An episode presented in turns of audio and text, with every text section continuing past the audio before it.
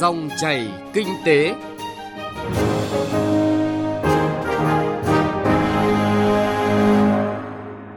Xin chào quý vị và các bạn. Dòng chảy kinh tế hôm nay có những nội dung sau. Phát triển hệ sinh thái fintech ngân hàng hướng tới phát triển bền vững. Vướng quy tắc xuất xứ, ngành dệt may chưa tận dụng được cơ hội từ hiệp định đối tác toàn diện và tiến bộ xuyên Thái Bình Dương CPTPP. Chuyên mục Cà phê Doanh nhân mời quý vị và các bạn cùng trò chuyện với bà Bạch Kim Ngân, Giám đốc công ty trách nhiệm hữu hạn Ngân Giang về khát vọng xây dựng một thương hiệu uy tín. Trước khi đến với những nội dung vừa giới thiệu, chúng tôi xin chuyển đến quý vị và các bạn một số thông tin kinh tế nổi bật. Gần đây, một số ngân hàng có động thái tăng lãi suất huy động. Cụ thể, ngân hàng SHB áp dụng lãi suất gửi tiết kiệm cao nhất lên mức 8,2% một năm. Tại PV Combank, lãi suất cao nhất là 8,5% một năm. Còn ở Tiên Phong Bank, lãi suất huy động cao nhất là 8,6% một năm. Theo các chuyên gia kinh tế ngân hàng, động thái tăng lãi suất huy động tại các ngân hàng thời gian qua chỉ là cục bộ, tập trung chủ yếu ở các ngân hàng có quy mô nhỏ với mục đích để giữ thị phần khách hàng. Theo ghi nhận thị trường của các công ty bất động sản, bất động sản Vendo đang đón nhận nhiều sự quan tâm, đặc biệt với các dự án có khả năng kết nối tốt với các tuyến giao thông huyết mạch. Hiện có nhiều nhà đầu tư yêu thích lựa chọn và đón đầu các xu hướng để đón nhận điểm tăng giá. Khi dự báo về tiềm năng thị trường ở phân khúc bất động sản nghỉ dưỡng, các chuyên gia đều đánh giá cao vì thu nhập của người Việt Nam ngày càng tăng. Cùng với đó là sự gia tăng tầng lớp trung lưu cũng như giới siêu giàu. Theo ông Đỗ Viết Chiến, Tổng thư ký Hiệp hội Bất động sản Việt Nam, hiện quỹ đất các quận nội đô cũng không còn nhiều, do đó xu hướng là phát triển các dự án mới theo dạng vết dầu loang, trong đó bất động sản Vendo sẽ khẳng định được tiềm năng và vị thế trong tương lai.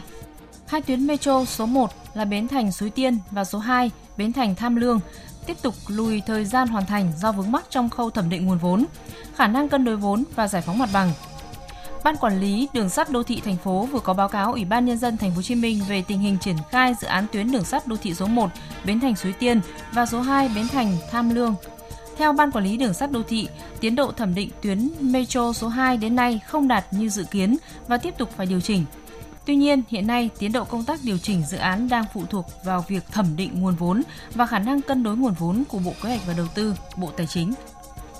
Ngân hàng Nhà nước đang dự thảo thông tư sửa đổi, bổ sung thông tư số 35 năm 2013 hướng dẫn thực hiện một số quy định về phòng chống rửa tiền. Theo đó, dự thảo bổ sung quy định đánh giá rủi ro rửa tiền và tài trợ khủng bố.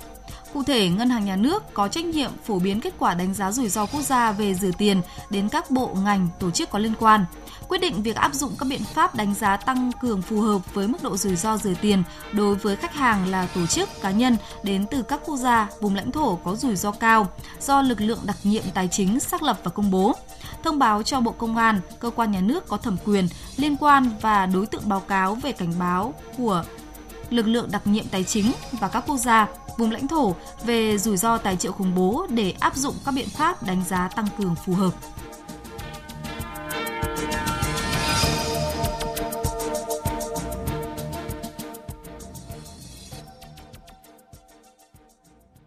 Quý vị và các bạn, trong khoảng 2 năm trở lại đây, các công ty công nghệ tài chính, fintech trong lĩnh vực ngân hàng đã có sự phát triển mạnh mẽ, tăng từ 40 công ty năm 2017 đến 150 công ty fintech ở thời điểm hiện tại.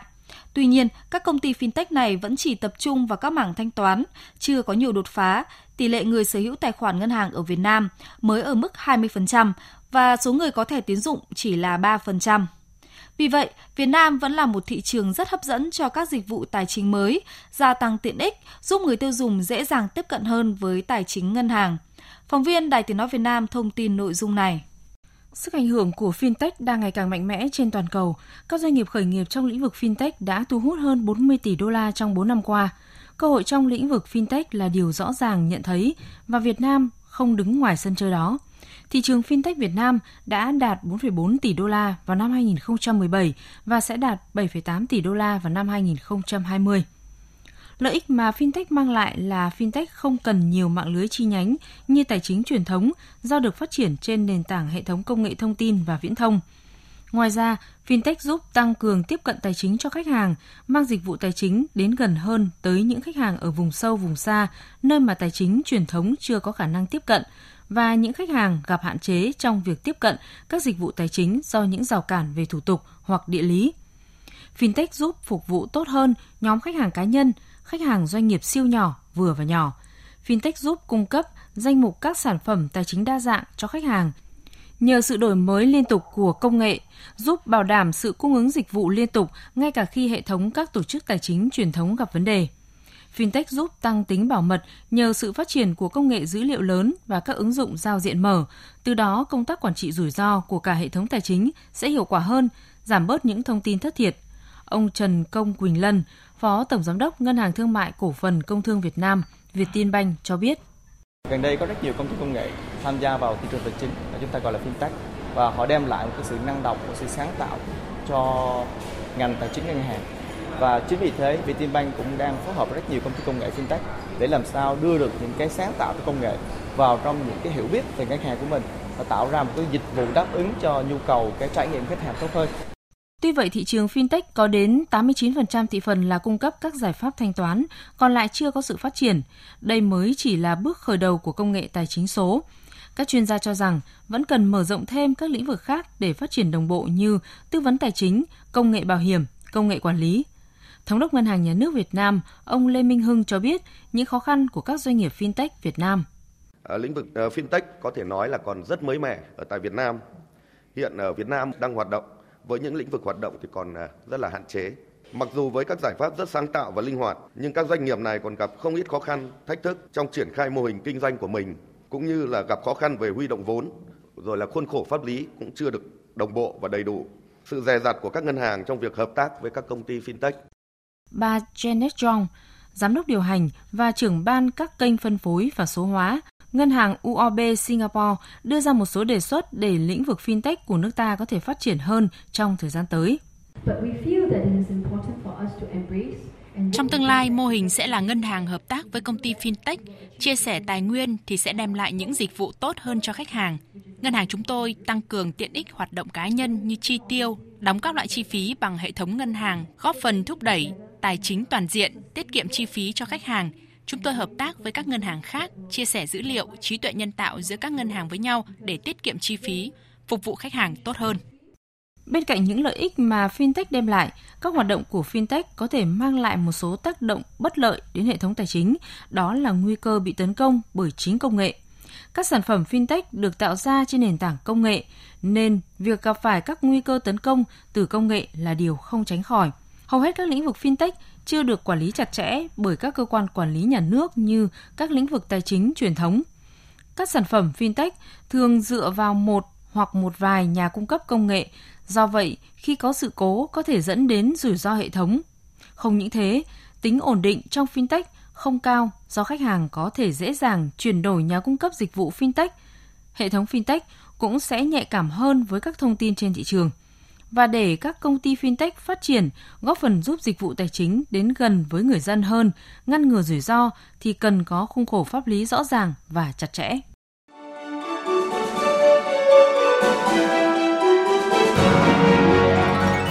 Dòng chảy kinh tế, dòng chảy cuộc sống.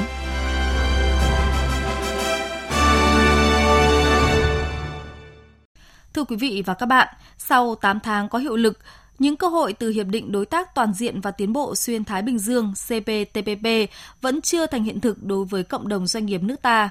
Đặc biệt với ngành dệt may, ngành hàng đang được đánh giá hưởng lợi nhất khi Hiệp định CPTPP có hiệu lực. Phóng viên Bá Toàn đề cập nội dung này. Dệt may được kỳ vọng tăng trưởng kim ngạch xuất khẩu khi Hiệp định Đối tác Toàn diện và Tiến bộ Xuyên Thái Bình Dương CPTPP có hiệu lực – Tuy nhiên, theo thống kê của Bộ Công Thương, 6 tháng đầu năm nay, tỷ lệ tận dụng ưu đãi vẫn còn rất thấp, mới chỉ đạt 0,03% kim ngạch xuất khẩu sang các nước nằm trong khối CPTPP. Ông Trương Văn Cẩm, Phó Chủ tịch kiêm Tổng thư ký Hiệp hội Dệt may Việt Nam nhìn nhận, Việt Nam có kim ngạch xuất khẩu cao tại một số quốc gia trong CPTPP như Nhật Bản, Australia, Canada. Tuy nhiên, các thị trường còn lại kim ngạch xuất khẩu khá thấp chỉ khoảng 100 triệu đô la Mỹ.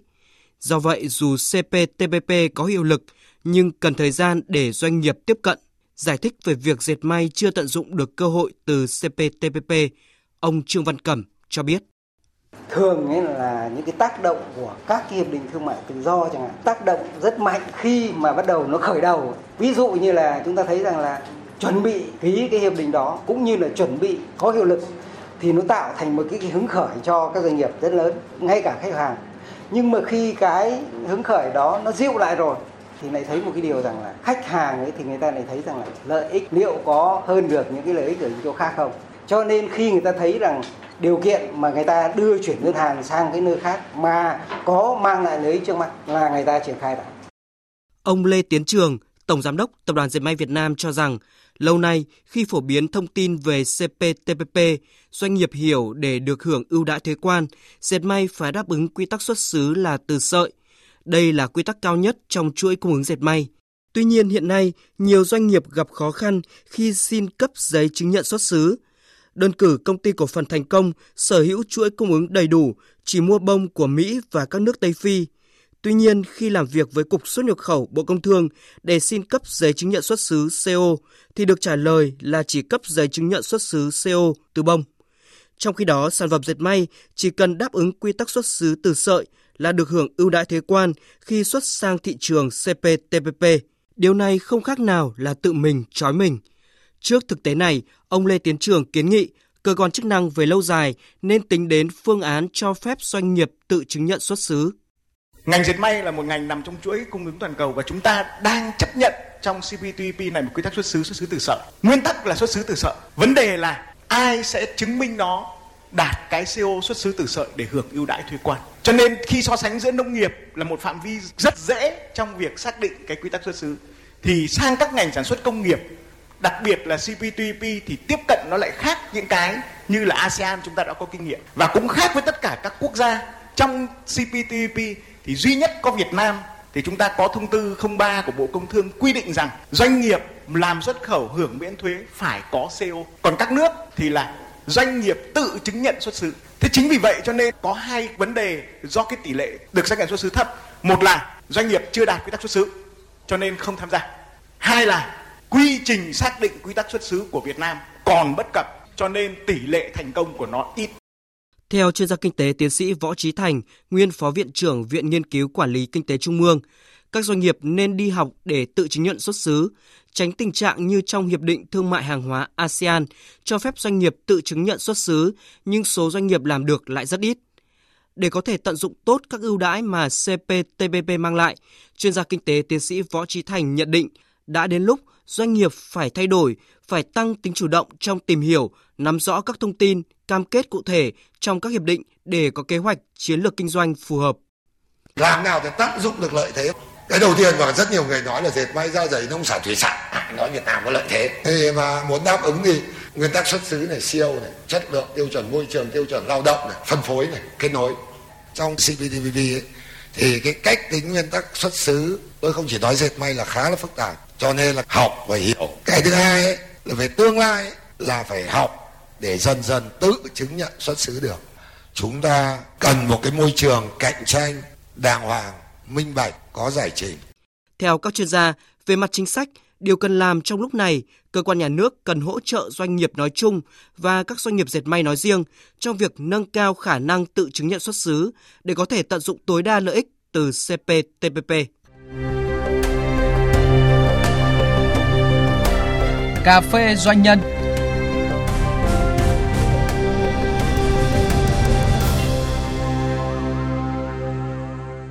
Thưa quý vị và các bạn, xuất phát từ mong muốn tạo ra sản phẩm mới để tận dụng nguồn nguyên liệu sẵn có của địa phương, sau nhiều năm nghiên cứu, thử nghiệm, bà Bạch Kim Ngân, một cô giáo hóa sinh cùng tình yêu với vải thiều, đã chế biến ra giấm ăn từ hoa quả.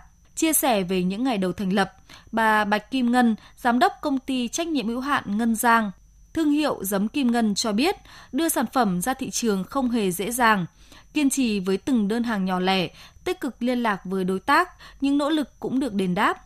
Và đến nay, giấm Kim Ngân đã được người tiêu dùng đón nhận và có phản ứng rất tích cực. Trong chuyên mục Cà phê Doanh nhân tuần này, mời quý vị và các bạn cùng nghe cuộc trò chuyện của phóng viên Bá Toàn với bà Bạch Kim Ngân, giám đốc công ty trách nhiệm hữu hạn Ngân Giang về khát vọng xây dựng một thương hiệu uy tín. Trước tiên cảm ơn bà Bạch Kim Ngân đã dành thời gian cho Cà phê Doanh nhân tuần này. Xin chào biên tập viên, xin chào quý vị thính giả của Đài Tiếng Nói Việt Nam. Vâng thưa bà, bà có thể chia sẻ quá trình khởi nghiệp cũng như là xây dựng thương hiệu giấm Kim Ngân với quý vị thính giả của Đài Tiếng Nói Việt Nam. Để khởi nghiệp thì bao giờ cũng có rất nhiều khó khăn. Có thể dùng cái từ là cơ cực. Cái quá trình à, tạo ra sản phẩm, nó đã là một khó khăn rồi. Vì cái sản phẩm giấm ở Việt Nam thì từ trước nay thường là dùng giấm pha chế. Một cái giấm tự nhiên thì chủ yếu là người ta chỉ à, dùng ở gia đình như là lên men rượu hoặc là ngâm hoa quả. Để thành một thương hiệu thì nó không hề đơn giản.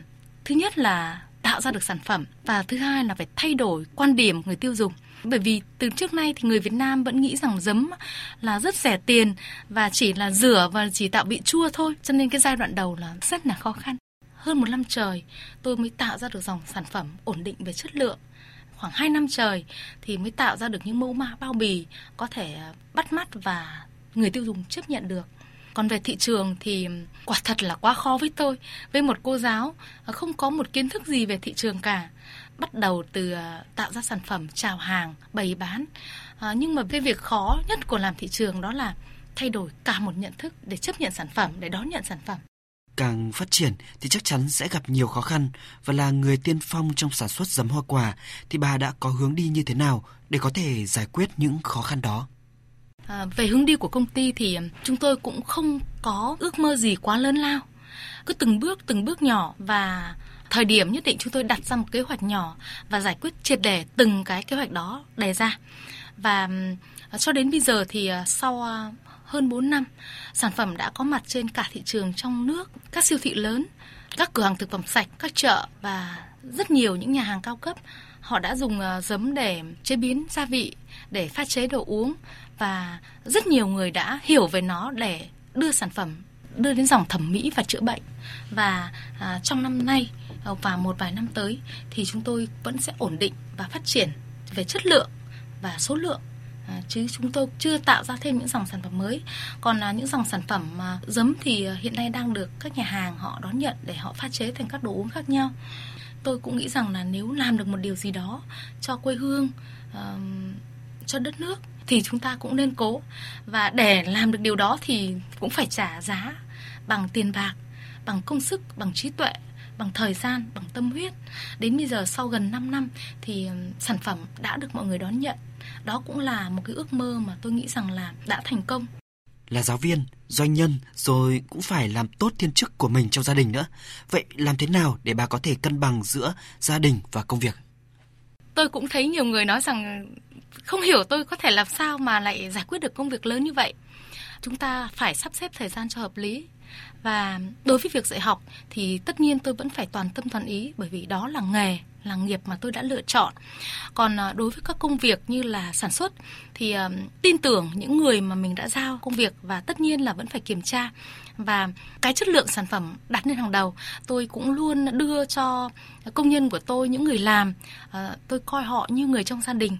Với công việc gia đình thì tôi cũng rất may mắn được mọi người trong gia đình yêu thương và tạo điều kiện hết sức à, về chồng về con cũng rất hỗ trợ để tôi có thể điều hành được công ty cũng như là vẫn đi dạy học được và ờ, vẫn trọn vẹn trong gia đình với ba đứa con của tôi. Vâng, được gia đình ủng hộ sẽ giúp phụ nữ có thêm năng lượng, giảm bớt áp lực cuộc sống.